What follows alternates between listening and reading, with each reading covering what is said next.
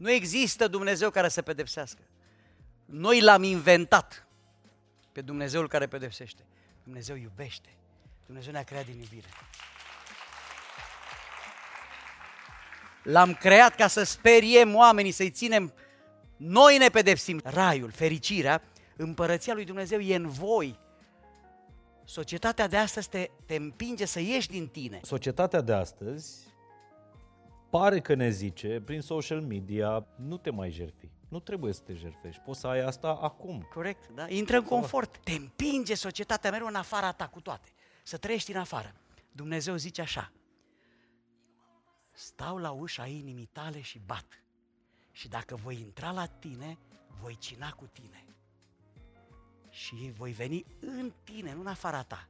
Deci Dumnezeu e în noi. Mi-ar plăcea să văd un creștinism tandru un creștinism al bucuriei, un, un creștinism fain și simplu. Chiar, da, ce chiar frumos, cu jertfă. da, ce frumos, ce frumos, un creștinism fain și simplu. De fapt, el este așa. În esența lui, creștinismul este fain exact. și simplu. Omul modern a înlocuit bucuria care este curată cu plăcerea. Esența iubirii, Mihai, este că este mereu despre altcineva. Trăim într-o lume imperfectă. O căznicie perfectă este comuniunea dintre doi imperfecți. Dacă vrei să știi, dacă iubești, vezi cât te jerfești. Lidl susține conversațiile fain și simplu.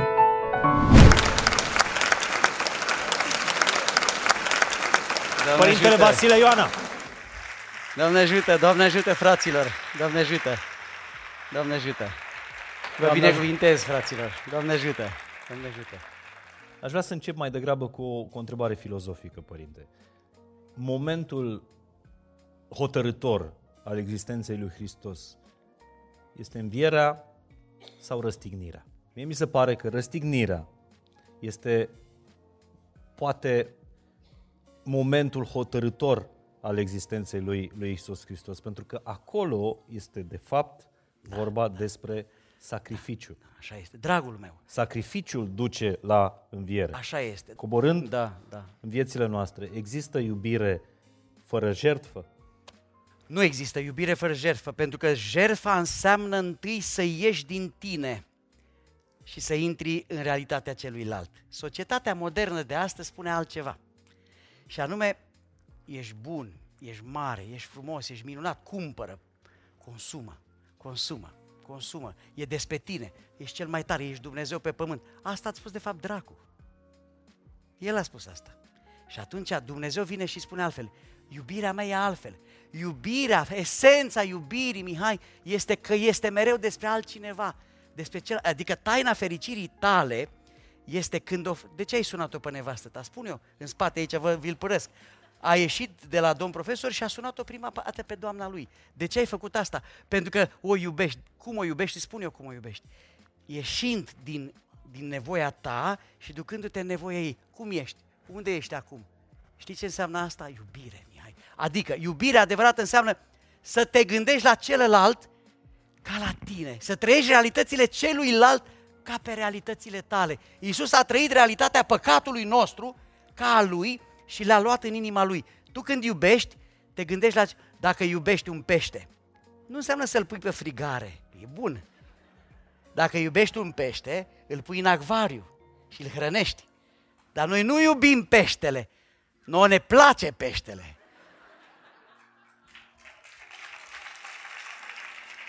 Asta e iubirea. Despre altcineva. Rămânând la jerfă, Uh, Horia Roman Patapievici are, are un eseu uh, minunat, se numește Ochiul de carne al iubirii, vorbind exact despre, uh, des, despre treaba asta. Cât de important este în actul iubirii, inclusiv iubirea de aproape, inclusiv iubirea romantică, cât de important este să mărturisești și să te jertfești. Uh,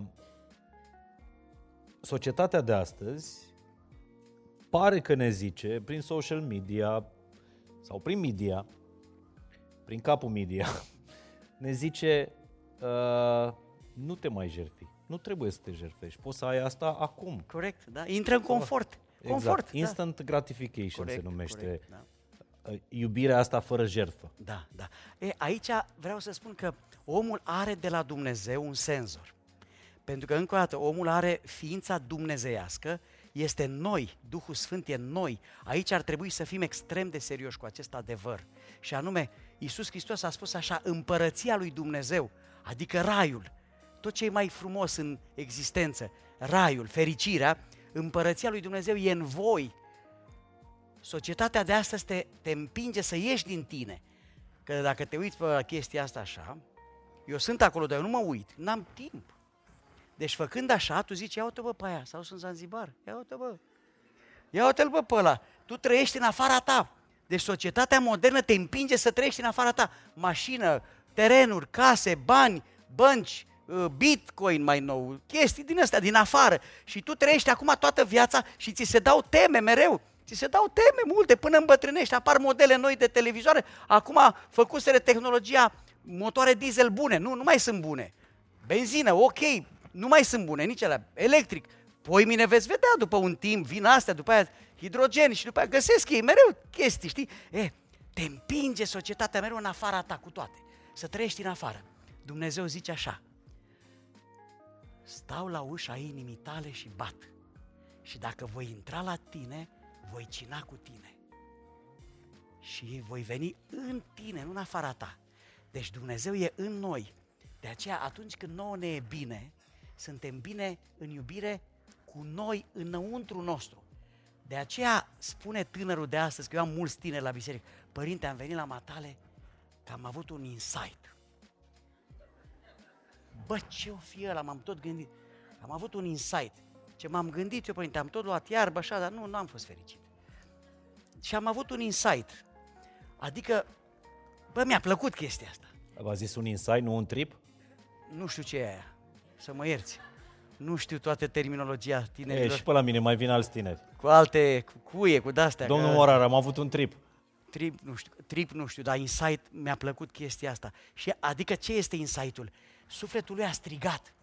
Conștiința strigă. Nu simțiți voi conștiința că vă spune, bă, nu e bine, nu e bine. Și nu ascultăm de multe ori. Nu ascultăm. De câte ori stai puțin cu, mă, stai mă, așa e, mă. Dar ai văzut o chestie? Că atunci când asculți conștiința, întâi parcă faci un sacrificiu. Aia e jertfa ta. Adică îți vine să-i zici, că noi vedem lu- răul lumii, da? Și îți vine să judeci. Și conștiința, stai mă cu minte, mă. Stai mă cu minte că... Și atunci se naște în tine lupta între binele și, și răul din tine. Și atunci zici, nu te ascult și faci răul și ți-o iei. Cea mai mare țeapă asta este. Când nu-ți asculti sufletul. Doar că Iisus ne învață în modelul său, prototip, ca să zic așa, Exact, care nu prototip. cunoaște update-uri, Exact. El e prototipul universal. Da, corect. ne zice că pentru iubire e nevoie de jertfă. Da, da, da. Că nici Oradea nu s-a făcut peste noapte bijuteria da, României. Da, da, da, da, da, da, da. Să știi că concurează cu orice oraș din Europa. Am vizitat multe țări, cu- am fost diaconul patriarhului și am peste 70 de țări pe care le-am văzut. Și în, în orașele vechi, orașul vechi, sincer, să mă ierte bucureșteni, eu nu sunt bucureștean, dar centrul vechi din București nu se compară cu centrul vechi din Oradea.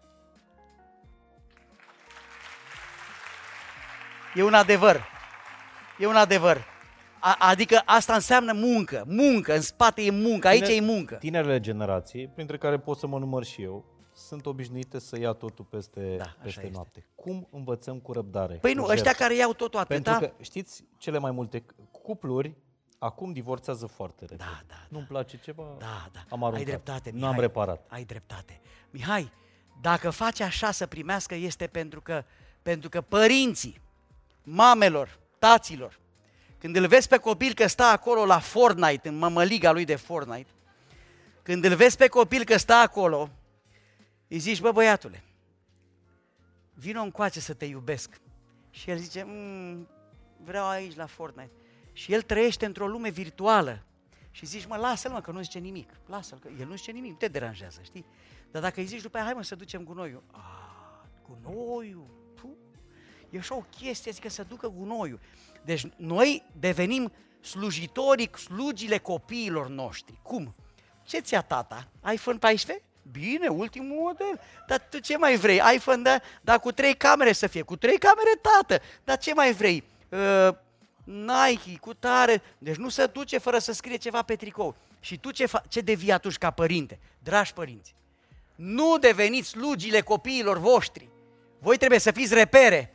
Copile drag, am pentru un tricou între 60 și 120 de lei. Caută și tu ceva de... Pune-i măsură copilului. Vorbiți ca tată de adolescent Ca acum tată sau de ca trei preot? băieți. Ca tată de trei băieți. Da, copiii mei, ni, a, am luat mi-am luat țeapa. Fii atent. Mă duc la, u, u, al doilea este la Oxford University, student la filozofie și am zis să mergem și la Oxford, un oraș superb, splendid oraș. Vi- Vă recomand să-l vedeți. Nu se compară cu Londra. Londra e ea după pământ. Bine, așa arhitectonic. Și fii atent, mergem, am zis, bă, am venit și noi la Oxford. Hai să ieșim la un restaurant. Și merg, ne dă și ne uităm acolo steak, steak, 38 de lire. Și la care copilul nostru zice, păi tată, ești nebun? Păi cum să dai 38 de lire? Eu îți cumpăr 5 steak-uri de la magazin și le fac eu acasă. N- M-am rușinat. Copilul meu nu mănâncă la restaurant. Ne-am dus și noi din România, am zis să ieșim la un restaurant. Și după aia ne-am dus la de-astea italienești, am luat spaghete, am luat de-astea mai, mai, mai Mai- 16 lire, mai 15 lire. De ce? Pentru că copilul a învățat măsura. Copilul știe măsura. Eu nu i-am dat copilului meu bani, că nici n-am, sunt preot de misiune. I-am spus, bă, îți dau creier, minte, învață.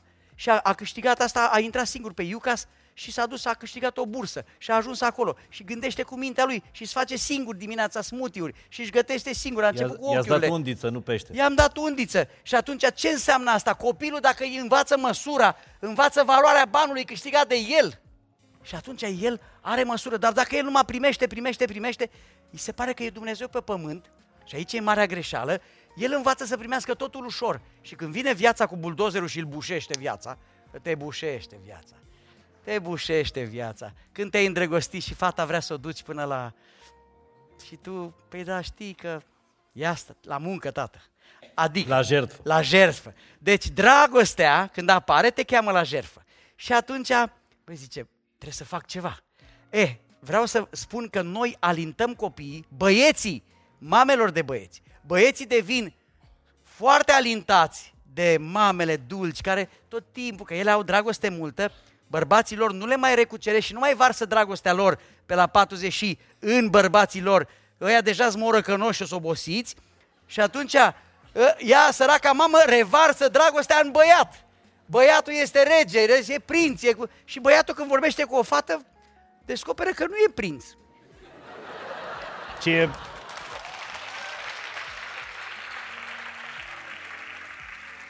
Atunci e șoc, apare șocul și fii atent ce zice băiatul. Nu sunt pregătit pentru relație. Adică... Adică cel care trebuia să fie prinț face de fapt pe prințesa. Exact, exact, de prințesă, bravo, ce frumos. Da, deci noi, fraților, trebuie să punem lucrurile la locul lor. Dacă vrei să crești un băiat, împinge-l din confortul casei. Scoate-l afară din casă. Serios vorbesc. Nu glumesc. Ai mei au ieșit af- afară din casă de la studenție. Au terminat medii bune, 960, 940, 970 la uh, bacalaureat și au plecat. Au plecat la studii, dar au plecat și de acasă. Bine, noi suntem în spate cu rugăciunile, să nu crezi că noi ne rugăm. Dar, dar voința lor e liberă, au mândre. Și atât ai întrebă, o faci fericită pe prietena ta? Da, tată. Stai o secundă, domnișoară.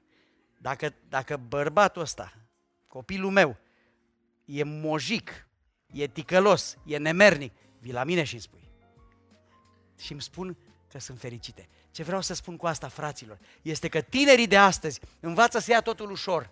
Și abia când vine îndrăgostirea, gata, gata, se trece chestia asta. Că e...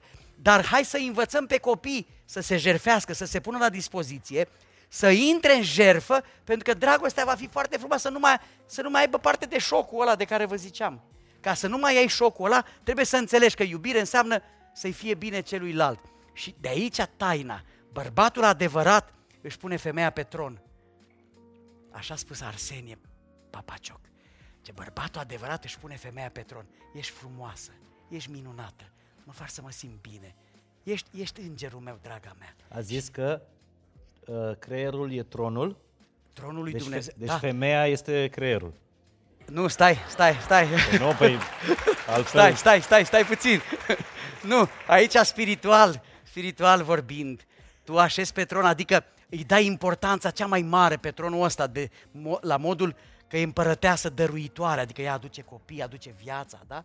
Și spune Părintele Arsenie Papaciuc, iubita mea, spune că o iubești, că o prețuiești. Iar femeia, văzând că e așezată pe tron, îi dă bărbatului ei totul.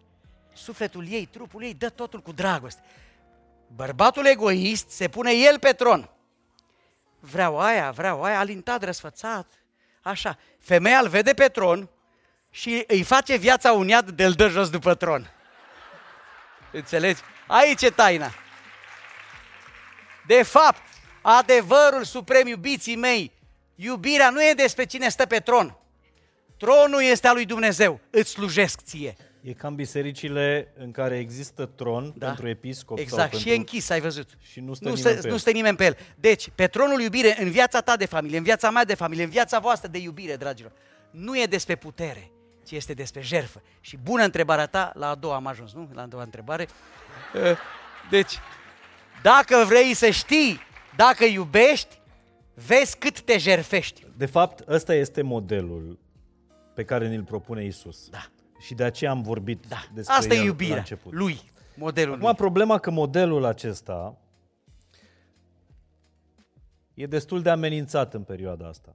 Și voiam să vă întreb puțin, dar pe scurt. De... nu, nu e...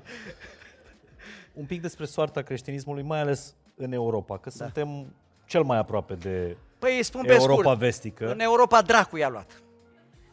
Atât, ăsta e răspunsul. Adică a venit Eu, dracu. eu o să fiu mai blând acum și o să zic că doar s-a de, se decreștinizează. Păi sau nu, dacă ăsta s-a- e adevărul crud este că în momentul în care ei au intrat în confort, în confort și confort și a fost vorba numai despre viața lor și despre să le fie bine lor și n-au mai crezut în binele comun, pentru că Hristos, de ce a adus biserica?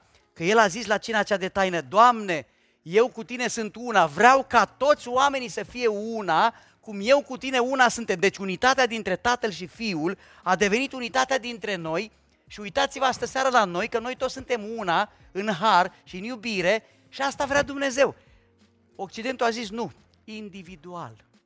Individual, să-ți fie bine ție. De ce? Pentru că așa crește controlul, e ușor să controlezi.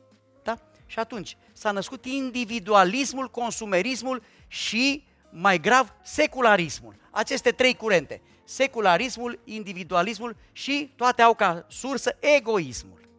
Deci e vorba despre tine, să-ți fie numai ție bine și atât. Și atunci, oamenii ăia din secole trecute care au ridicat biserici ca să intre cât mai mulți, au le-au ridicat ca să fie toți una, că Hristos a vrut ca să fie toți una. Dar, să hai să vedeți unde s-a ajuns. M-am dus în, când m-am dus la ălălalt copil care a făcut și la Glasgow University, ne-am dus la Glasgow. A ajuns copilul acolo, n-am ajuns în viața mea la Glasgow. Fain oraș. Dar după aia a zis, bă, mergem la Edinburgh, Edinburgh sau Edinburgh. Nici nu știu cum se zice, dar nu contează. Edinburgh. Edinburgh. Edinburgh. Uh, ei zic Edinburgh. Așa. Și am ajuns în Edinburgh. Și acolo ne- mergem pe Royal Mile. Superb, unde a stat regina. Elisabeta, o, dragii mei, femeia asta mi-a arătat smerenia. Am admirat-o. Domnule, am intrat în casa, că acolo se deschide, când ea era la Londra, în alte locuri, deschidea să vezi. Și acolo am văzut că trăiau simplu. Păi dacă te duci la îmbogățiții de astăzi, au niște case mai ceva ca ce, cum trăia regina acolo.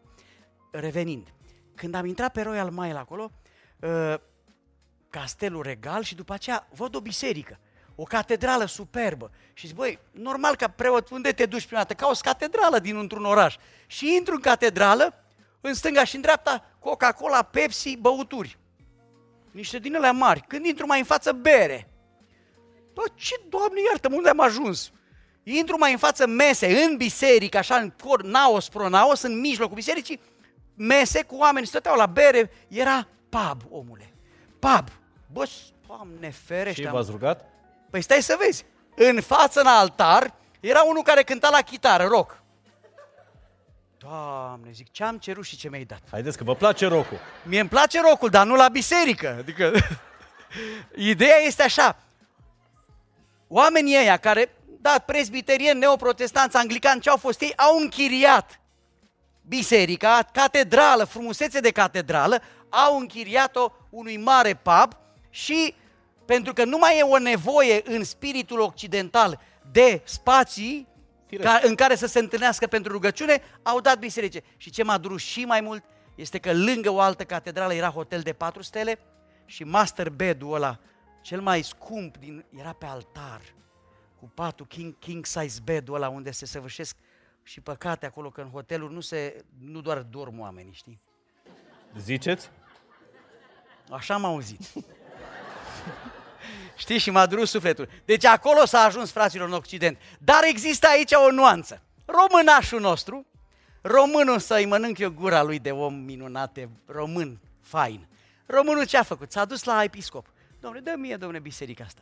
Și dacă te duci în Italia, biserica romano-catolică, aș zice așa, suntem în Oradea, am văzut aici deschidere, am, am văzut biserică greco-catolică, ortodoxă, romano-catolică, foarte frumos, foarte frumos.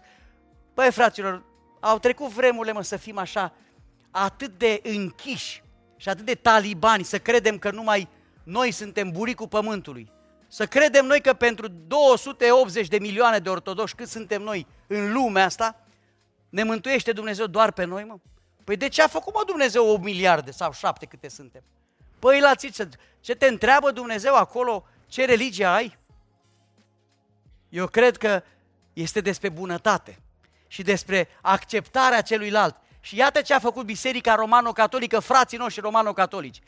Au dat bisericile românilor ortodoxi în Napoli, bisericile în Milano, goale. bisericile goale ale lor, le-au dat românașilor noștri dragi. Și au făcut bijuterii din ele când te duci în Italia, când te duci în Franța, se slujește.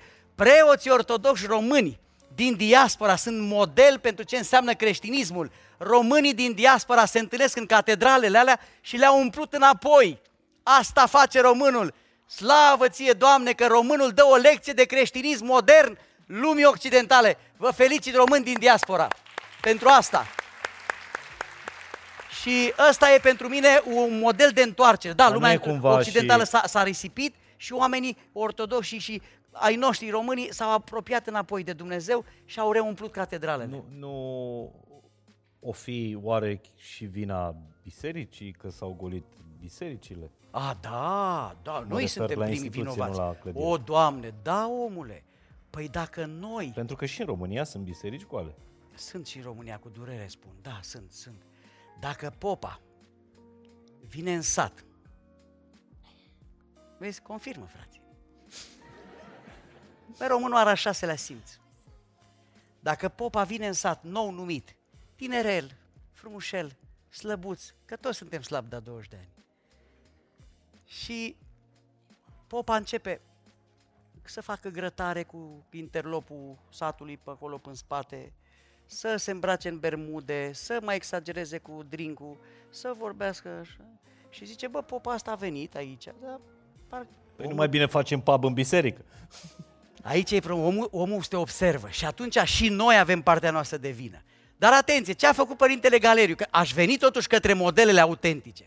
Părintele Galeriu în Prahova a primit o parohie tânăr, tinerel, cu doamna Argentina, soția lui s-a căsătorit, a primit o parohie departe în Prahova, acolo, pustiu. A intrat în biserică trei babe, trei băbuțe. Da, să știți că și eu am, am, am în biserica dintr-o zi când am ajuns, erau șapte băbuțe, șapte Vârstnice. Vârstnice, băbuțe. Dar mie mi sunt dragi băbuțele. Știi? Și a zis, zice, sunteți bucureștean de-al nostru? Zic, nu. A, mm. Atunci m-am gândit, bine, doamnelor, în regulă. Și părintele, mă întorc la părintele Galeriu. Fii atent ce a făcut. A văzut că sunt trei doamne în vârstă, în biserică și a zis așa, el a venit cu teologia, un preot misionar vroia să vorbească de Dumnezeu satului și erau trei doamne. Și atunci a spus așa, doamnelor, vă rog să anunțați în sat că duminica viitoare vine dracu la biserică și o să vi-l arăt pe dracu cum arată. Serios, da! La ora 12 fix după liturghie vine dracu la biserică și eu vi-l arăt exact cum arată dracu. Ca să știți cum e dracu, că nu, voi nu știți. Fraților, duminica viitoare s-a anunțat în toate satele. Au venit cu căruțe, au venit cu boi tră, trăgând. Deci asta în anii 50-60, când era părintele Galeriu tânăr. Au venit, au umplut curtea, au umplut biserica, plin de oameni, stăteau pe garduri, stăteau pe clopotniță, să vină dracu, să-l vadă pe dracu, cum arată. Și părintele era 12 fără un sfert, lumea se foia, lumea aștepta să-l vadă pe dracu cum arată. Și era în mijlocul culoarul liber, părintele să tot mergea așa și, și ni le arătați, părinte, da, da, da, la 12, la 12. răbdare, aveți răbdare. plin de oameni. Și s-a așezat părintele, i-a scos pe toți afară din biserică și s-a dat în fața bisericii, în curtea mare din satul, cred că Lăpuș, Lăpușel, nu mai țin minte cum se chema satul. Și toți în toată curtea aia și-a spus, iubiții mei, la 12 fix, ați venit să-l vedeți pe dracu. Duminica trecută, ca să-l vadă pe Dumnezeu, n-au venit decât trei doamne în vârstă. Și atâta, și acum ați venit să-l, să-l vedeți pe dracu. Da, vă spun exact acum, nu-l vedeți pentru că e în voi. Aoleu. Asta a spus Părintele Părinte, Galeriu. Da. De ce? Pentru că este în voi ură, este în voi răutate, este în voi păcatul. Biserica este locul unde ne luptăm cu păcatul. Biserica e spital duhovnicesc. Îți e greu, vino să te vindeci. Vino tu creștine să primești vindecare. Vino să te spovedești. I-a ținut două ore la predică. Și oamenii ăia, din duminica viitoare, biserica a fost permanent arhiplină. Asta înseamnă preotul lucrător. Dacă vrei să vezi un preot cum lucrează, vei vedea în numărul lui de ucenici și de oameni care vin la biserică, pentru că credința, dragul meu, e prin simpatie, prin dragoste. Câți oameni spovediți în fiecare săptămână? Nu, nu, nu vorbim despre mine, nu. Nu, vreau să spun despre preoți în general. Dacă vezi o biserică goală, este o problemă la popa. Și atunci de să mergi la preasfințitul, preasfinția voastră, poate găsiți și o altă parohie la părintele nostru. Sau ceva. Sau vorbiți cu părintele. Părinte, uitați, noi vrem să facem o acțiune. Cunosc tineri. Părinte, uite, un preot de la țară, la, la Măgureni, acolo lângă Câmpina, un sat, Măgureni. Tineri de clasa 7 a 8 au venit și au făcut uh, zilele bucuriei. Au, au proiectat filme. Vă opresc, pentru că asta era următoarea mea întrebare, despre bucurie. Oare este posibil un creștinism, am, am vorbit cu, cu uh, profesorul mai devreme, mi-ar plăcea să văd un creștinism tandru, un creștinism al, al, al bucuriei, nu al uh, importanței, sunt important, mă fălesc că postesc, uh, sunt important că port uh, da, da, da, haine, semne, da. haine preoțești, că am primit de la uh, uh, măicuțe haine noi, preoțești. Un, un, un creștinism în care să ne bucurăm deopotrivă, cum da. vorbeați da. mai devreme despre parohia care s-au făcut da. zilele bucuriei. Da, da, păi... Un, un creștinism fain și simplu. Chiar, da, ce chiar frumos, cu jertfă. Da, ce frumos, ce frumos, un creștinism fain și simplu. De fapt, el este așa. În esența lui, creștinismul este fain exact. și simplu. Adevărul ni l-a spus Dumnezeu. Dar omul modern trăiește în lume și omul săracul e rupt acum între aceste realități noi toți suntem între aceste realități și atunci cumva au crescut prețurile. Suntem speriați, suntem ținuți prin frică, ne, ne sperie societatea asta mereu și atunci tu ești între media aia care te sperie, care bagă în tine breaking news-uri, să, să ferească, ferească Dumnezeu, ferească Dumnezeu, ferească Dumnezeu. Și atunci, de ce? Pentru că omul modern a înlocuit bucuria care este curată cu plăcerea. El vrea plăcere, să aibă plăceri. De-aia cauți cel mai bun, uh, ci că merge la cel mai bun restaurant din București, unde nu știu cât costă, nu știu ce chestie, nu dau exemple că sunt în București, ca să nu facem reclamă. Dom'le, de ce? Cauți cel mai bun ca să ai cea mai bună, cel mai bun gust. Că băieții bagă multe acolo ca să fie cel mai bun gust. Da, dar tu zici, mamă, ce bun a fost, te-a, te mințit. Dar ți-ai luat-o, treaba ta, tu ai vrut. Deci, tu fugi după plăcere. Dumnezeu îți dă bucurie și atunci tu ai măsură, mănânci echilibrat, bei echilibrat, lucrurile vieții le faci echilibrat, te îmbraci echilibrat și, pe, și dai timp bucuriei. Bucuria este despre comuniune, despre familie, despre board game-uri.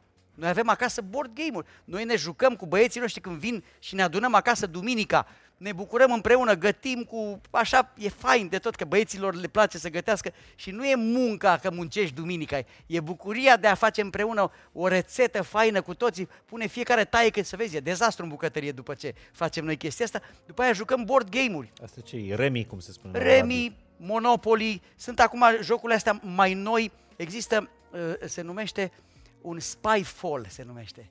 Uh, nu știi? Nu, dar mi-am notat. Deci fii atent. Eu am fete. Mă. Da, a, ai fete, fii atent. Am deci, alte jocuri. Acum avem toți telefoane, da? Deci să intre în Spyfall acolo și intri într-o cameră toți acolo, jucăm toți și unul din noi toți e spion. Și punem întrebări. Uh, Dacă ai fi, și tu ți iei meserie, are fiecare o meserie și trebuie să ne prinde, e fain de tot. Adică jocuri împreună, omule. Deci să ne jucăm împreună, pentru că computerul și tehnologia te însingurează. Tu ești singur. Știi câte agorafobie este astăzi? Poate să-ți confirme domnul doctor și medicii. Astăzi sunt enorm de mulți oameni care evită să iasă în piețe, evită să se mai întâlnească unii cu alții, le e frică de imagine, de cum să se comporte, cum să vorbească, s-au însingurat, s-au înstrăinat, s-au sălbăticit oamenii, fraților. Din cauza tehnologiei, ne-a sălbăticit tehnologia. Nu e mai frumos să ne vedem așa ochi în ochi. Și mă bucur că tu puteai să faci chestia asta cu o cameră de la vedere aici, dar noi nu mai Avem avem. mai multe, să Dar știți. spun ce... A, da, cu mai multe. ce Dar crezi? spun ceva, vibe-ul ăsta, vibe-ul ăsta nu era. Voi sunteți fraților care ne hrăniți. Suntem împreună și asta e frumos. Asta a vrut Dumnezeu, de fapt. Asta înseamnă biserica cea vie, nu ziduri. Părintele Cleopa a zis Dumnezeu să-l ierte. Când va ajunge biserica ziduri, cu asta am terminat. Nu, nu. Când va ajunge biserica ziduri, va fi dezastru. Nu ziduri, ci sufletele noastre. Voi sunteți, noi suntem biserica cea vie. Amin. Ăsta este creștinismul tandru despre care, despre care vorbeam uh, mai devreme. Sunt uh, uh, de asemenea și uh, povestirile din uh, patericul uh, egiptean, Egiptean, care da. mie mi se par Da. creștinism în stare faină și, Da, și stai simplă. puțin, Eu- în eu- pateric e o chestie interesantă, iartă-mă, își arată în pateric și neputințele, Exact, limitele. limitele, da. Aici Smerenia. este- Da, Uh, smerenia, da. O da, singură da, da. povestioară vă, vă spun. Când uh, încercau călugării uh, egipteni să, să caute în adâncul judecăților lui Dumnezeu și unul dintre ei a zis, Doamne, cum, cum se poate că unii trăind uh, puțin mor, alții prea îmbătrânesc, de ce unii sunt săraci, de ce alții sunt bogați și cum cei nedrepți se îmbogățesc și cei drepți rămân săraci. Și a venit un glas care i-a spus, călugăre, ia aminte, astea sunt judecăți ale lui Dumnezeu și nu ți este de folos să le știi tu. Cred că, așa cum vorbeam cu domn profesor, uh, Dumnezeul ăsta care pedepsește, eu am dreptul să pedepsesc în numele lui Dumnezeu, să te cert. Nu există să mă- mă pun Dumnezeu deasupra. care să pedepsească, nu există. Nu există Dumnezeu care să pedepsească. Noi l-am inventat pe Dumnezeul care pedepsește. Dumnezeu iubește. Dumnezeu ne-a creat din iubire. L-am creat ca să speriem oamenii, să-i ținem. Noi ne pedepsim. Judecata de apoi, atenție, ne adunăm, că va fi tăticu, va veni ziua aia. Va veni judecata, ne vom așeza cu toți în fața lui Dumnezeu. Și nu va întreba Dumnezeu acolo, nu va întreba ce culoare a avut pielea ta, nu te va întreba sexul, națiunea, naționalitatea, religia, nu te va întreba asta. Va zice așa, mi-a fost foame. El, Dumnezeu, mi-a fost foame, mi-ai dat să mănânc. Mi-a fost sete, mi-ai dat să beau. Am fost bolnav, m-ai căutat în spital. Și atunci tu te vei mira, Doamne, cum, Doamne? Când ai făcut celor mici, mie mi-ai făcut. Despre asta e vorba. Și nu te pedepsește Dumnezeu, ci tu te judeci. Adică Dumnezeu, fără, să, fără cuvinte, spune așa, ți-am dat viața, ți-am dat dragoste, ți-am dat familie, ți-am dat tot ce ai vrut tu. Tu ce ai făcut cu ce ți-am dat? Da? Și atunci ăla, ăla care a înmulțit talanții, da? Ți-a dat Dumnezeu o minte luminată și acum o pui în slujba oa- ca luminezi și alte minți. Asta faci tu, Mihai Morar. Ți-a dat Dumnezeu o dragoste, o minte și tu dai mai departe ce ai făcut tu cu ziarul ăsta. Ce ai făcut tu aici? Uite ce ai scris tu aici într-o noapte. De ce ai făcut tu asta? Din dragoste.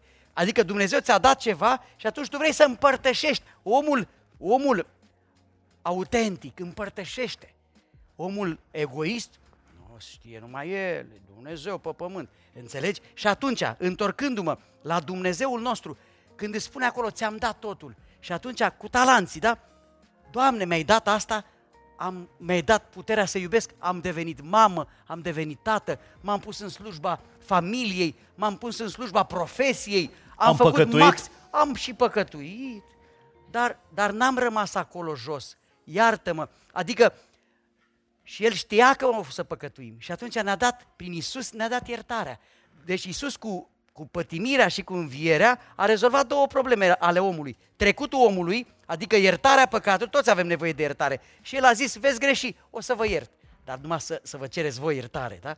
Și pri- a doua și moartea, a doua problemă, au, au ucis moartea, adică noi zicem cu moarte pe moarte călcând, pentru că prin moartea lui a omorât moartea noastră și noi doar ne vom muta de aici, dincolo, sufletul nostru va pleca dincolo. Așadar, judecata de apoi nu este pedepsa lui Dumnezeu. Judecata lui Dumnezeu este calculul final, balanțe și bilanțuri. Știi că la firme cum e?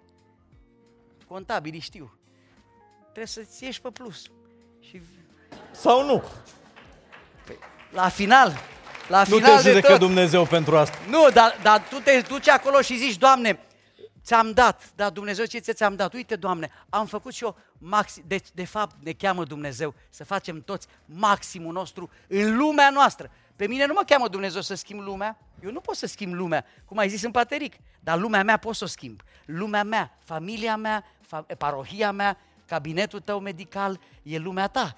Dumnezeu te întreabă pentru lumea ta, ce ai făcut tu în lumea ta, în familia ta, în viața ta și atunci te duci și zici la judecată, Doamne, ce mi-ai dat să fac, am făcut. Și Apostolul Pavel are un răspuns superb aici, să dea Dumnezeu ca tot să puteți să răspundeți așa la finalul vieții. Doamne, tot ce mi-ai dat să fac am făcut și mai mult decât atât. Ăsta este creștinismul care, de care cred că lumea e însetată. Uh, Eu cred că dacă biserica vrea să apere creștinismul cu armele cu care ea este atacată, nu va face decât să cadă în același uh, uh, păcat. Asta este credința vie, e creștinismul al bunătății, al învierii, al esenței vii. Să știi că avem o singură șansă, altfel, altfel ne așteaptă ani grei. Trebuie să ne întoarcem la autentic, să fim adevărați, să fim autentici, să trăim în smerenie și în iubire și să fim adevărați în tot ce facem. Pentru că altfel, dacă trăim, că se naște aici limbajul de lemn, chiar și limbaj de lemn bisericesc, îți vorbește o oră și nu înțelegi nimic. De ce? Pentru că el stă departe de tine. Aici mesajul meu se îndreaptă cu toată inima către toți frații preoți. Suntem 20 și ceva de mii de slujitori ai lui Dumnezeu. Și așa de frumos văd în episcopii, în protoierii, în preoți, în care există, s-au născut acum mai nou, departamente de activități cu tinerii. Și am avut, alaltă seară, până să vin la Oradea, au fost în biserică vreo 200 de tineri. Și așa de frumos a fost. De fapt, tinerii ce vor, Mihai? Autenticul. Și a- adevărul e unul singur. Dacă noi ne conectăm la adevăr și trăim departe de păcat, suntem fericiți, fraților. Mesajul bisericii primare, biserica primelor secole creștine a fost că toți oamenii au trăit în comuniune, în dragoste unii pentru alții, dar astăzi de ce nu mai e așa? Pentru că ne judecăm foarte aspru, abia așteptăm să greșească altul, să-i o tragem. nu e așa? Abia aștept să... E, acolo ai ieșit din har, că tu ai, ai hrănit ai hrănit demonul din tine prin asta și te-ai depărtat de Dumnezeu. Și când ești chemat la o lucrare, zici, nu, că eu nu, că să vezi că... Înțelegi? E, biserica te cheamă la împreună lucrare. Hai să ne gândiți-vă toți, uite, ce am făcut noi de o săptămână încoace pentru alții. La asta ne cheamă Dumnezeu. Creștinismul autentic este cât de mult ajuți cana aia de apă, cana aia de apă, o dai când te duci la magazin, bă, te gândești, bă, în, în, în holul blocului, acolo la mine în bloc e, e un sărman, mă, ce pot eu să fac? A, că dai bani superior, așa 5 lei la unul la colțul străzii și zici că gata, ai făcut fapta bună. Nu e aia fapta bună. Să spun de ce nu e? Pentru că tu te crezi superior, îi dai lui ăla pe care nu-l cunoști și ăla de fapt îi dă lui altul care e, câștigă câte așa sume mari. De fapt, tu ar trebui să-l cunoști pe omul ăla pe nume, să-i vorbești omului ăla. Eu, eu nu dau bani, de ce? Pentru că sărmanii sunt atât de sărmani că mint. Să trăiești mâncați-aș gura lui matale, dă și mie 10 lei ca, să, ca să-mi iau medicamente. Și el de fapt își cumpără țigări. Și atunci îi spun iubitul meu, cum te cheamă? Vino puțin să stăm de vorbă. Uite, vrei să-ți iau ceva de mâncare? Hai amândoi la magazin, uite, pun eu aici 50, ia ce vrei tu. Și îl apropii, vorbești cu el, spunem ce te doare și să vezi cum începe și încep să-i curgă lacrimile după câteva minute, că îl bagi în seamă. Dar știți că, Aia e dragostea. apropo de asta, tot cu călugării în- în Pateric, era o, o astfel de povestire uh, în care un uh, călugăr îi dădea, i-a dat niște talanți unui cerșetor pe, pe stradă, mai merge un pic, la următorul colț de stradă același cerșetor, îi mai dă niște, niște talanți, era cu un ucenic și îi tot dă în ziua aia de vreo 5 ore aceluiași cerșetor. Și ucenicul întreabă, "Uh, călugăre, dar de ce îi dai? Că îți dai seama că este un, Excroc. este un escroc. Și a zis, nu se știe niciodată unde, care este trimisul lui Dumnezeu. Care din ei? Da. Prin, Ce prin că, frumos. Să știi că la Muntele Atos, acolo unde ai fost și tu, s-a întâmplat o chestie fantastică.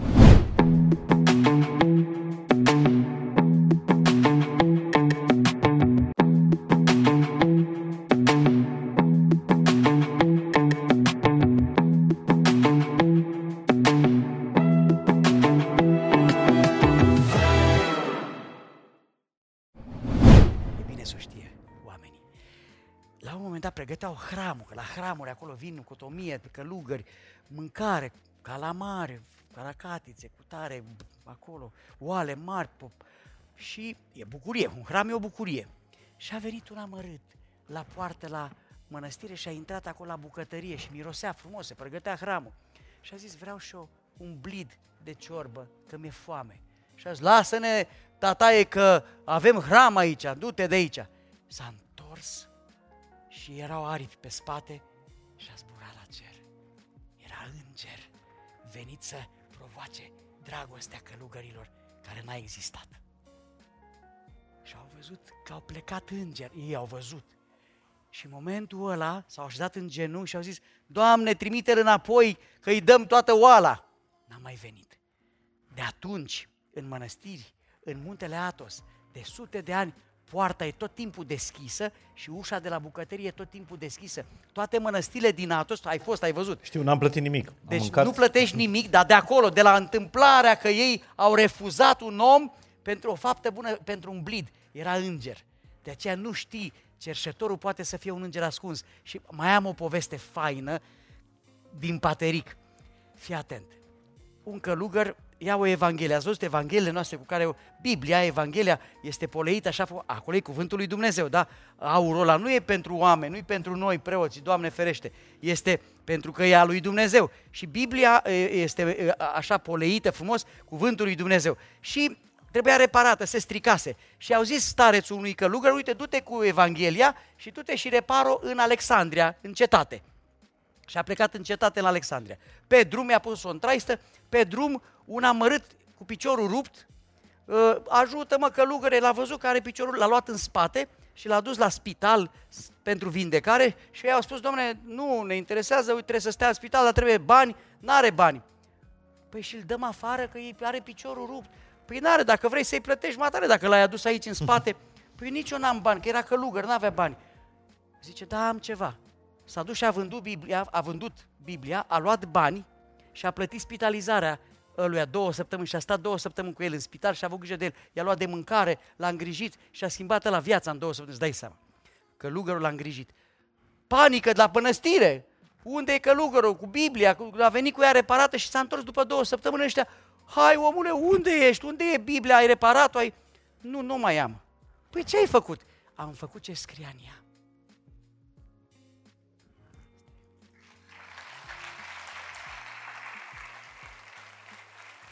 Creștinismul tandru.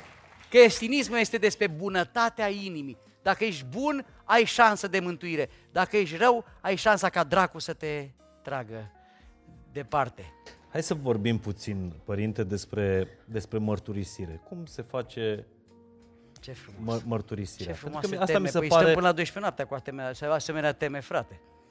Nu, că Superb, epuizăm superb. repede. Dau eu ritmul, dumneavoastră Bine. dați uh, Bine, bine. Versurile. Bine, fac ascultare, de acum fac ascultare, da. Deci, cum se face? Da. Care e relația Ce asta frumos. între Superb. uh, doctorii de conștiință sau duhovnici, Da, da. preot credincios. Pentru că nu-i doar despre, părinte, am păcătuit aia, aia ești iertat. Nu, tată, aia e cea mai ușoară chestie de făcut. E, nu-i, nu e o conversație, e un schimb Da. de, de... Dragul meu, mărturisirea înseamnă să fie Dumnezeu în tine și să strălucească Dumnezeu în tine în viața, în societate. Deci să-L faci pe Dumnezeu transparent în tine. Oamenii adevărați, frumoși, sunt ca vitraliile. Când vine soarele prin vitraliu, vitraliu capătă culori diferite. Ați văzut vitraliu cum e în soare? Așa sunt sufletele frumoase. Uite, avem corporatiști la parohie la mine, am tineri corporatiști. Și eu le Am spun auzit așa- că nu prea aveți înmormântări. N-am, da. am multe botezuri și cununii. Deci tinerii corporatiști pe care îi iubesc și pe care îi, îi, îi uh, apropii și țin aproape de Dumnezeu, le spun așa acestor corporatiști și tinerilor, tuturor tinerilor, că până la urmă ei sunt un pic mai special pentru că au totuși disciplina aia, muncă mai multă, salarii mai mari, ispita e mai mare când ai bani. Că e una să n-ai bani și zici, bă, eu sunt cu minte, cu minte să te văd cum e când ai 4.000 de euro pe lună și poți să te duci unde vrei. Atunci să te văd, că nu că... Înțelegi? Și corporatistul crește duhovnicește așa. Îi spun așa, tu îl mărturisești pe Dumnezeu nu prin ce spui, prin viață. De fapt, nu e despre ce vorbești despre Dumnezeu. Că noi, dacă doar am vorbit despre Dumnezeu, mesajul nostru ar fi zero. Noi fără trăire, fără viața de zi cu zi în care îl iubești pe Dumnezeu, fără rugăciunea aia pe care o faceți voi în casă la voi, în fața icoanelor din casa voastră, fără momentul ăla de meditație sfântă, fără bunătatea aia, fără dar, Fără mărturie. fără mărturia vieții, e zero, cu, este un set de reguli și creștinința nu e, este un mod de viață. Și eu le spun așa corporatiștilor, băi, tu postești, da? Tu nu spui postesc. Și am avut o fată, o tânără la o companie din Pipera care începe cu O, dar nu dăm nume ca să nu... Mare, așa, un blog mare, așa. Și prima săptămână postea. Și ăștia de la birou au început să facă mișto de ea. Fată, ești mai așa, mai... Ești credincioasă? Ce, ești bine? Adică ești credincioasă, ești bine? Și a zis, da, sunt bine și sunt foarte fericită.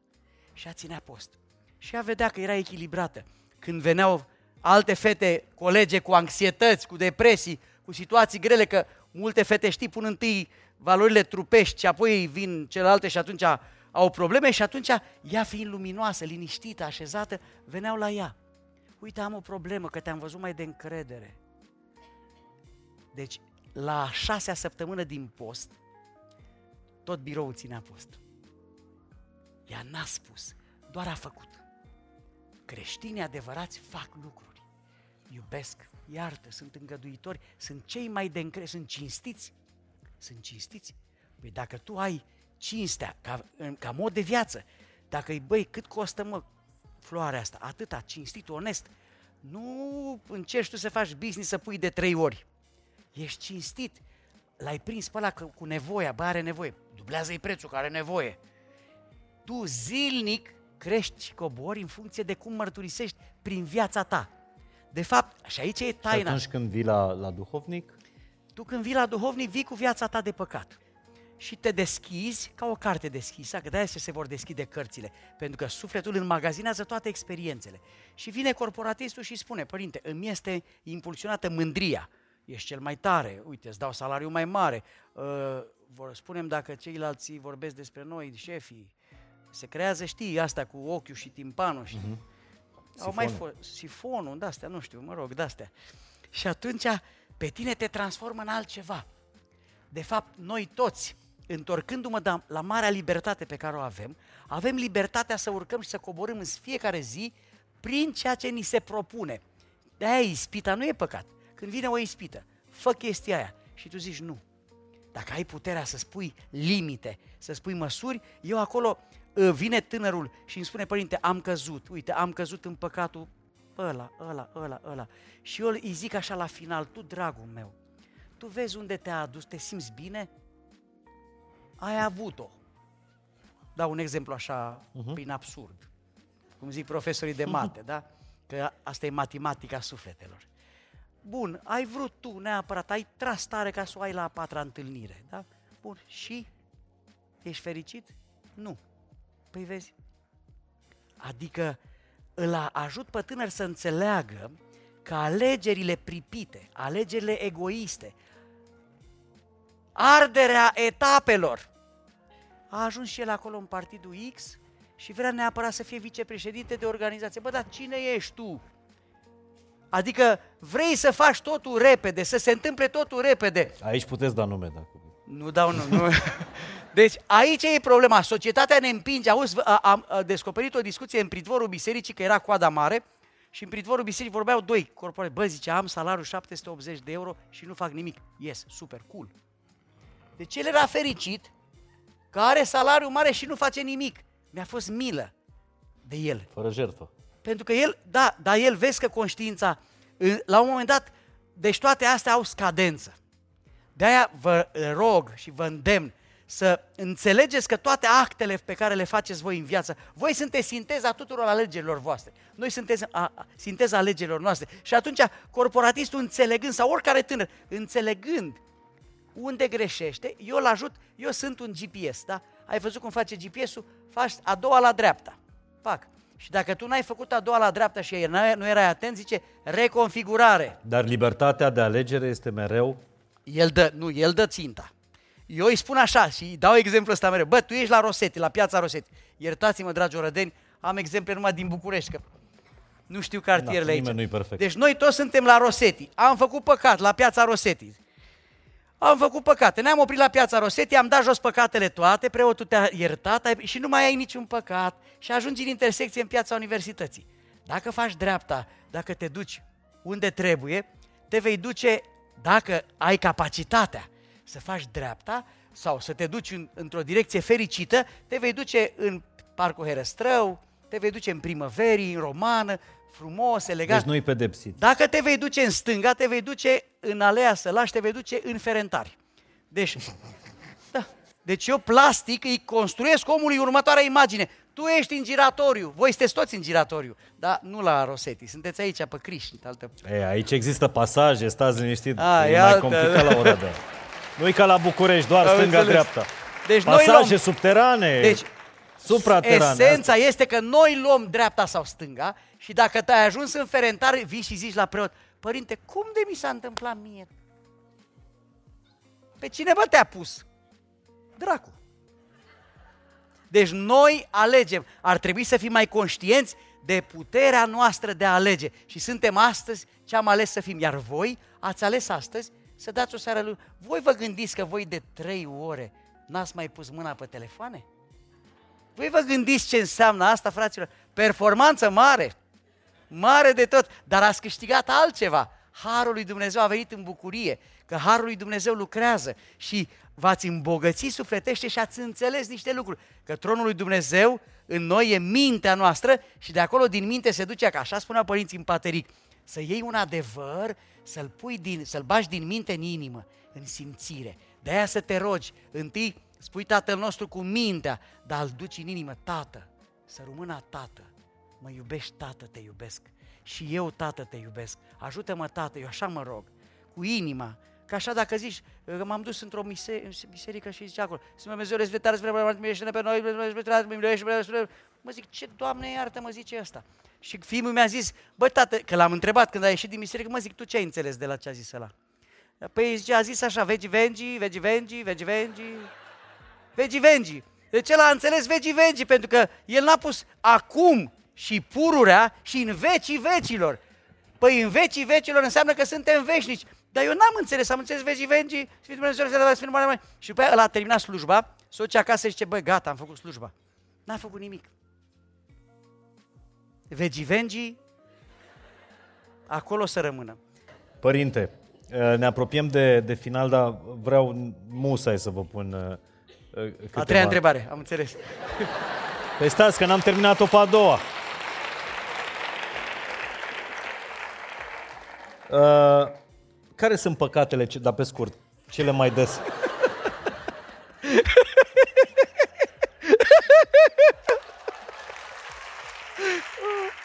Tare, tare, tare. Asta, mă fac tare, de râs. Tare de tot. Cele mai dese păcate ale vremurilor Spun noastre? doar două. Cel mai mare Unu păcat. Jumate. U, două, două. Cel mai mare păcat, iubiții mei, este mândria. Și mândria se diversifică în alte 48. De... Are Le că o spuneți caracațe acum? cu tenta... Nu vi le spun acum, nu. Dar uite, ca să identificați voi, uite, vă dau doar, din alea 48, vă dau doar două repere, ca să vă dați seama dacă sunteți mândri. Și vreau să vorbiți puțin cu voi, voi cu voi. Zice așa, omul mândru, omul mândru se supără repede.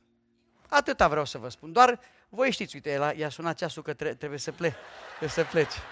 Uh, omul mândru este foarte supărăcios. De ce? Când se supără pentru că nu e ca el, pentru că nu e ascultat, pentru că poate imaginea, pentru că ai senzația că nu ești ascultat, vrei să impui părerea și nu reușești și atunci folosești instrumentul mândriei, te superi. Și zice, bă, ai vorbit cu ora, bă, să cam supără. Ce nu prea poți să-i spui orice. Omul smerit e bucuros.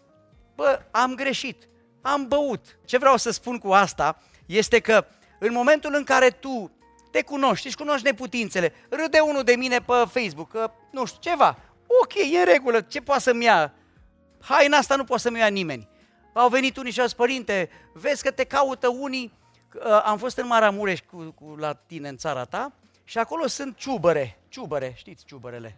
Domne, o bucurie, domne, la, deci am fost în, într-un sat acolo uh, fantastic, uh, uh, lângă Bârsana, în, și am fost și în Bârsana, uh, am stat câteva zile și un sat acolo uh, foarte smerit și așa cu case, așa ca altă dată și ciubăre. După o zi de vizită am fost acolo la Săpânță, am vizitat mănăstirea, am făcut cruci mari, ne-am rugat și la final am bucurat că am văzut Maramureșul și la final am intrat în ciubăr. Am mâncat și în ciubăr așa, eu, na, nu poți să intri în ciubăr în reverendă doar, nu? Tu doar la boala, n-ai cum să intri, știi? Și a, am intrat, mi-am avut un short așa mai până aici, așa era.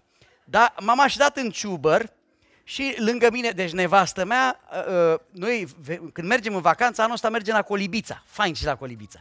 Pe malul lacului, frumos așa, fain. Adică, bă, avem o țară, frate. Poate veni și la băile Felix într-un an. Dacă mă primește cineva, fin. Hai să nu vă primească pe dumneavoastră. Cu, cu drag, cu drag, cu drag. Așa. Așa. Și uh, acolo erau, deci noi, noi mergem 5-6 familii. Și era o doamnă, doamna consul onorific din Scoția, care a avut grijă de băieții mei acolo și drăguț, o româncă minunată cu familia, fata ei tânără și erau vreo patru doamne pe lângă mine, în ciubărul ăla și nevastă mea făcea poza. Și eu eram până aici, așa. Acum gândește-te, stăteam în ciubărul ăla, apă până aici și eram așa cu toții bucuroși. Acum, după ce băusem și două pălinci, aveam și un pic în obraj așa o niște, că nu știu, e, e ca mărul ăla copt, știi, nu știu ce ați, puneți voi în maramure și în pălinca aia, Doamne, iartă-mă că după două pahare așa, capeți așa un roșu în obraz și un curaj, nu știu de unde vine un curaj așa, de, de ceva așa, un curaj, știi? Vine un curaj. Știi? Și atunci eu acolo stăteam în ciubăr așa frumos, nevastă mi-a făcut poza și am pus-o pe WhatsApp, pe grupul de WhatsApp și întâmplător am pus-o pe un grup, că eu am multe grupuri, am vreo 60 de grupuri pe WhatsApp și am pus-o pe alt grup. Aoleu. Da, și era, da, eram eu cu 4-5 doamne într-un ciubăr. Și atunci ăla îmi zice, părinte, dar nu ți ajunge una? și au venit niște băieți, au venit niște băieți de la presă, zice, suntem niște ziariști, vrem să spunem că avem niște imagini compromițătoare cu dumneavoastră, sunteți într-o poziție... Ce aveți de declarat? Da, și am zis, dragul tati, dragul tati, eu am fost acolo într-un ciubăr, nevastă mea făcea poza, poți să scrii, n-am nicio problemă, frate. Deci, ce vreau să spun cu asta? Eu am rămas în bucurie, ok, râde de mine că am fost într-un ciubăr. E în regulă, uite, vă spun și vouă ca să știți. Mie chiar îmi place să stau într-un ciubăr la o zi de după... Că e ok. De care e problema? Înțelegi? Deci, Deci, revenind. primul păcat, mândria. Al Mândria. doilea. Nu, stai, stai, revenind. Deci, mândria, ca să identifici dacă ești mândru, ești superior, ești perfecționist. Deci, gândiți-vă, vă supărați repede sau sunteți perfecționiști? Gândiți-vă un pic. Deci, perfecționismul ăla, bă, până nu sunt toate alea puse, uite așa. Nu pot să dorm până nu sunt toate prosoapele, uite așa. Nu vin, vă pare cunoscută chestia asta? Mă, dă-l boalii de prosop. Mă, e prosop, lasă-l fată încolo de pro, iubește-ți bărbatul.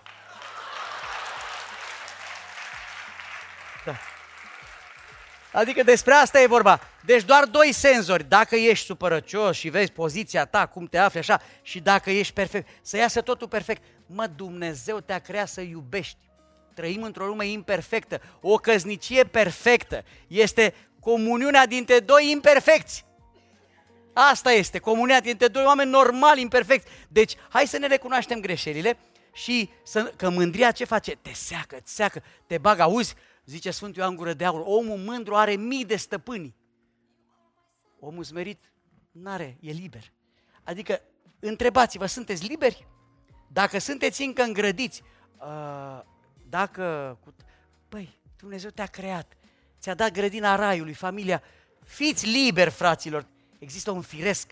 Trăiți în acest firesc. Părinte, vă mulțumesc mult de tot. Am uh, depășit uh, bine de tot și aș vrea să mai luăm niște întrebări din, uh, din sală. Dacă câteva întrebări pentru, pentru părinte, dacă avem un microfon. Cine vrea să pună întrebări? Ce frumoasă e sala asta, frate. Fain. Bună seara, părinte. Etajul 3. Da, iubite doamne. O întrebare, ce ne facem cu acești uh, tineri minunați care, cum a spus și dumneavoastră, au plecat uh, din România, au învățat afară, um, iar în momentul în care vor să-și întemeieze o familie, deja refuză biserica, refuză acea cununie civilă. Ce ne facem cu ei? Cum îi atragem adică înapoi religioasă. la origini? Uh, religioasă, civilă, îmi cer scuze. Civilă, are dreptate, doamna, și uh, civilă. Și civilă, dar Neasumată. vreau să zic religioasă, ai dreptate, uh, Mihai cum îi atragem înapoi acolo unde ar fi? Pentru că ei nu-și asumă iubirea, nu-și asumă iubirea, ei vor să trăiască această căsătorie de probă, se numește. Astăzi se petrece acest fenomen, căsătoria de probă. Iar, în mod normal, ar trebui să existe focul acela al dragostei, că există un firesc al lucrurilor și când vine focul acela și știi și simți că aceea e persoana potrivită, ar fi bine să, să mergi mai departe. Pentru că se întâmplă fenomenul următor. Ei stau așa în relații mult timp, relația se consumă și apoi omul nu mai găsește nimic interesant la celălalt și se despart. Sau apar divorțurile în situațiile în care apare căsătoria repede. De fapt, este vorba despre iubirea asumată, despre care noi am vorbit aici, despre jerfă, că la ea ne întoarcem, însă astăzi sunt foarte mulți tineri care vor doar să primească și se distrug relațiile pentru că ei vor să ofere puțin și să primească mult. Și aici apare problema. Dacă tu vrei doar să primești, nu e în regulă.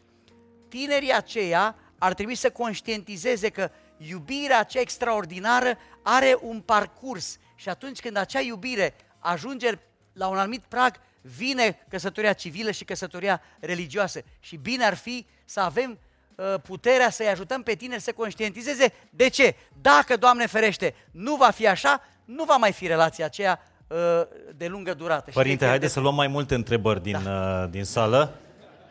Uh, cine vrea să mai pună întrebări? Acolo mai e, mai e cineva de aici de jos? Bună seara, părinte din Sălaj vin de lângă Zalău, vă întreb uh, de egalitatea între femeie și bărbat. Da. În biserică, la noi la țară, da. bărbații stau în față și femeile în spate. Foarte faină întrebare, foarte faină întrebare, bravo, bravo. Sta jos, sta jos. Nu, nu, stau tot în picioare ca tine, nu vreau să, uh, să stăm amândoi în picioare, că am tot stat jos. Și m-am încălzit. Pe scurt, părinte, ca să mai luăm și alte întrebări.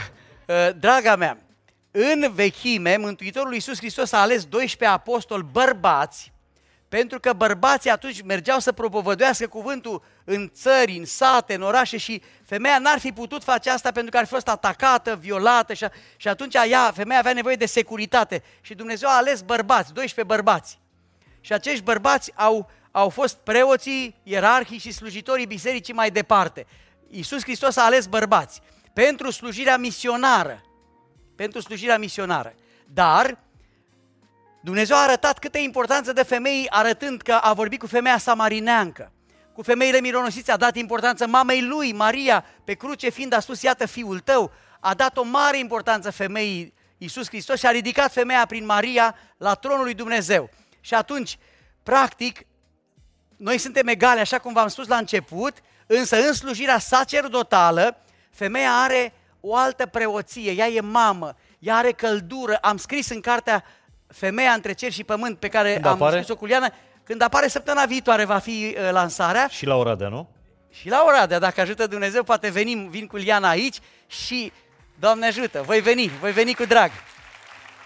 Și am spus acolo acest lucru, că Dumnezeu a ales bărbatul pentru slujirea sacerdotală, pentru că femeia are acasă slujirea de a fi mamă, ea are căldura, ea a- aduce căldură în viața și în familie și are deja o preoție, preoția iubirii. De aceea la tine în biserică ar trebui că nu e în regulă că stau bărbații în față, ar trebui să, la mine în biserică stau femeile într-o parte, bărbații într-o parte, dar până în față și primele doamne, la mine în biserică sunt doamnele, adică nu e în regulă să stea bărbatul în față, doar preotul stă în altar pentru că el slujește liturgia, dar el nu este superior femeii cu nimic, ba din contră, el slujește prin asta. S-a terminat bateria. Care bine. Doamne ajută. O schimbăm, stați liniștit. Uitați, avem microfon. I-am vorbit să acum un pic. 2, 2. Gata, ați terminat-o. S-a terminat bateria. Uh, următoarea întrebare. Uite acolo, în prima lojă. Bună seara, mă aud? Da. Sigur. Uh, Ați spus pe la început că mântuirea vine prin uh, spovedanie și împărtășanie și ați mai spus uh, ceva mai încolo că totuși nu doar cei 200 și ceva de milioane de ortodoxi se mântuiesc și cu restul de 7 miliarde ce se întâmplă? Cum se îmbină cele două? Uh, Se aude? Doi? Doi? Se aude? Da, da. Uh, Dragul meu, i- în Sfânta Scriptură Mântuitorul spune mărturisiți-vă păcatele. Mărturisirea la noi în biserică se face prin taina spovedanii, mărturisești păcatele. Uh, La alți frați, mărturisirea se face în alt fel. Dar, de fapt, ce a spus Isus acolo este că tu, când ții în tine răul, răul te distruge. Când scoți răul și spui, uite, am o problemă, te smerești și spui că ai o problemă, așa cum te duci la doctor. Când te duci la doctor și te întreabă doctorul cum ești, sunt bine, sănătos, n-am nimic, sunt perfect. Nu, îi spui ce problemă ai. Deci, mărturisirea păcatelor, spovedania, așa se numește la noi, dar la alți frați creștini se numește altfel. Dar tot o mărturisire trebuie să faci. Orice creștin, indiferent cum se numește el, își mărturisește păcatele cumva și orice creștin, cum ar fi el, se împărtășește din Hristos în, într-un fel. De altfel, de altfel, orice psiholog spune că u- una dintre, uh, uh, una dintre metodele prin care poți să te faci bine este să împărtășești prietenilor tăi, să vorbești. Pur și simplu faptul că vorbești cu cineva și cineva te ascultă este o eliberare. Îți Aceste face două mai bine. taine Te- mântuitoare nu, sunt ale noastre, sunt ale tuturor creștinilor. Că Iisus asta ne-a spus, uite, spuneți păcatele și vei primi iertarea și ia trupul meu și trupul meu te va, te va, te va îndumnezei. Cine Dacă mai vrea ne să îndumnezeim- pună o, între- o întrebare? Sus, jos, la mijloc. Avem baterii noi.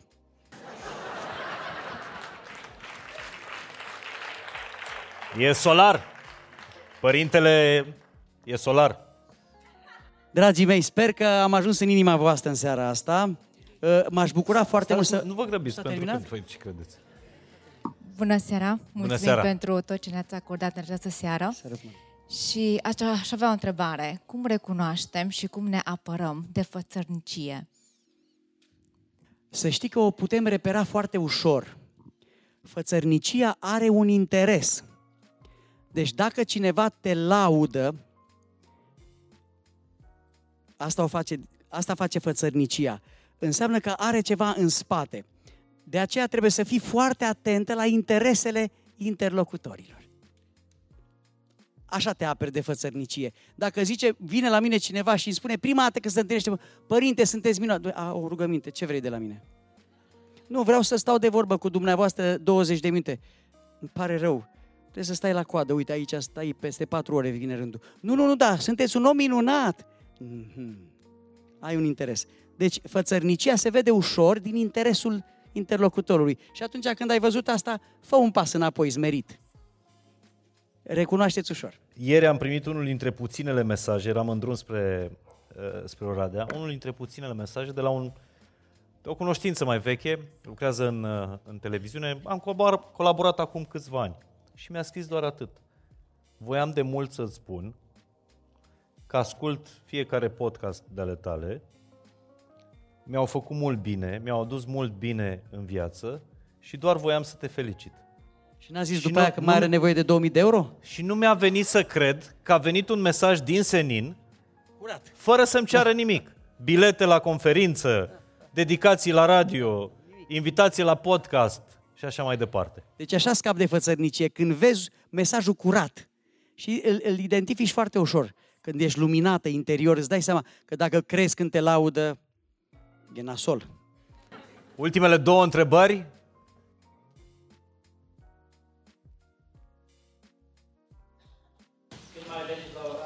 Bună întrebare.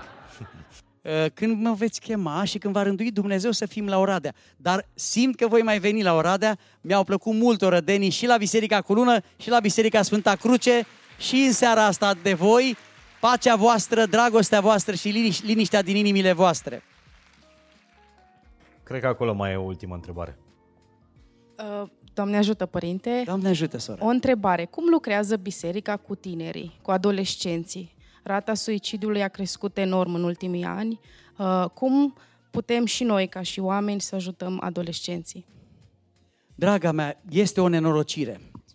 În licee, cu consumul de droguri, cu consumul aberant de alcool, cu acele petreceri, nu știu, la noi se întâmplă în centru vechi lucruri uh, groaznice, nu știu dacă aici poate n-aveți așa un loc din ăsta unde să se adune și să facă tot felul de lucruri tinerii. Uh, misiunea pe care biserica o face este o misiune a unei vieți curate. Așa cum vă spuneam, noi trebuie să fim sinceri și să deschidem acest subiect. Ne luptăm împotriva păcatelor, păcatele ne, ne distrug. Totul tot ce facem noi în viața asta are repercurs, repercursiuni în viața noastră. Și atunci, făcând păcate, ă, putem să pierdem enorm de mult. Și noi îi încercăm să-i trezim pe tineri prin diverse acțiuni, prin părinți pe de-o parte și prin acțiunile pe care le facem la biserică. Dar aici tot voința e liberă. Dacă tânărul simte în educația de acasă, și eu am trei băieți, au plecat în Marea Britanie, cei doi ar fi putut să facă treaba asta. Și noi le-am dat acasă informația, dragul meu, drogul își sprăjește creierul. Știi, e domn profesor, ar, ar putea veni în locul nostru să ne spună cât rău face creierului consumul de droguri. Și noi în copilăria lor nu le-am spus direct, bă, nu te droga. N-am, putut, n-am făcut asta așa. Dar am adus exemple, am vorbit și atunci ce vreau să vă spun este că părinții trebuie să problematizeze prin exemple paralele, să-i ajute pe copii să conștientizeze și cei care vin deja la biserică sunt câștigați, să zic așa. Dar cei care nu vin, tu n-ai instrumente să le atragi. Pentru că Iisus Hristos, dragii mei, este uimitor cuvântul ăsta și cu cuvântul ăsta poate e bine să plecați acasă. Zice așa, eu stau la ușa inimii și bat. Deci el nu intră cu forța, Mihai. Deci el stă la ușa inim, inimii tânărului, dar el stă afară, nu intră decât dacă tu îi deschizi. Și dacă tânărul deschide altor valori, n-ai ce face decât educație, educație, educație, așa cum spuneai și tu atât de frumos adineauri, noi încercăm să educăm spiritul, de aceea uh, vă îndemn să întăriți pe copii, pe tineri și pe adolescenți, spunându-le ce cumplite consecințe are consumul de droguri. Peste 20 de ani, când tu vei avea 40 de ani copile, vei fi o legumă. Copilul să realizeze treaba asta, să-i ajutați pe copii să realizeze consecințele îngrozitoare ale consumului de droguri. Vă mulțumesc mult de tot, uh, părinte.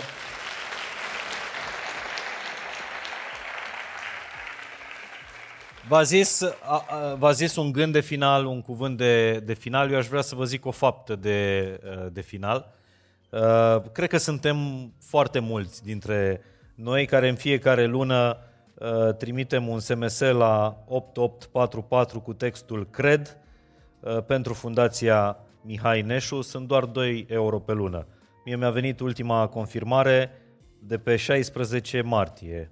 Pe 16 martie și donez din decembrie de când am făcut prima oară Orașul Faptelor Bune aici, în 2019. Da, și eu, și eu donez în fiecare lună. Mihai Neșu este aici cu noi și mulțumim că a fost de la început și până la sfârșit.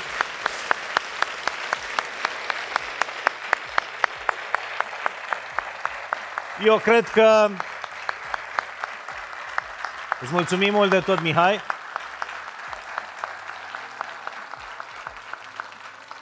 Dacă nu s-a înțeles, mie îmi place să repet, la 8844 textul cred. Am zis bine? Sunt 2 euro Și cred că ar trebui să zicem toți Forța Steaua! Mihai, ești o minune! Ești dovada vie a faptului că prin credință și prin fapte bune se poate schimba țara asta. Ce se întâmplă la centru de acolo, din câmp, am fost în câmp cu 100 de oameni, cu două autocare, te-au luat autocarele pe câmp, au intrat în miriște și am coborât cu toți acolo și ne-a condus prin locul ăla extraordinar și mi-a spus cum sunt eu acum, din poziția asta vreau să fac bine copii mulți cu probleme neurologice și e o minune. E o minunea este de fapt dorința să-i ajuți pe alți oameni și el este dovada vie că în credință, în har, are legături cu părinții din Atos. Iubește Atosul, iubește credința trăită, scrie o carte, cărticica aia mică a ta, cum se cheamă, dragule? E o bucurie cartea aia, eu am citit-o, mi-a fost dragă, într-o seară am epuizat-o.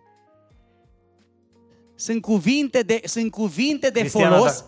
spuse de el, ă, toate sunt într-o cărticică extraordinară. Dați să... un pic să ne spună Mihai cum se numește cartea. Dați-mi un pic microfonul. Bună seara, Mihai, și îți mulțumim tare mult. Scuze.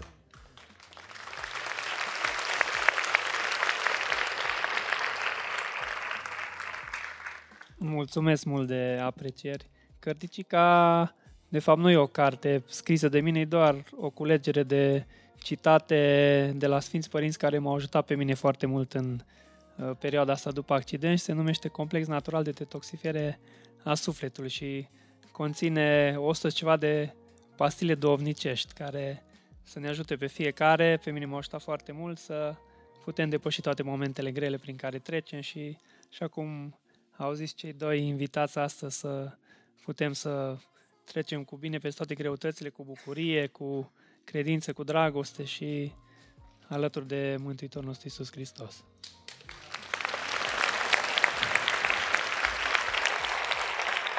Mulțumim mult de tot, Mihai. Uh, Mihai.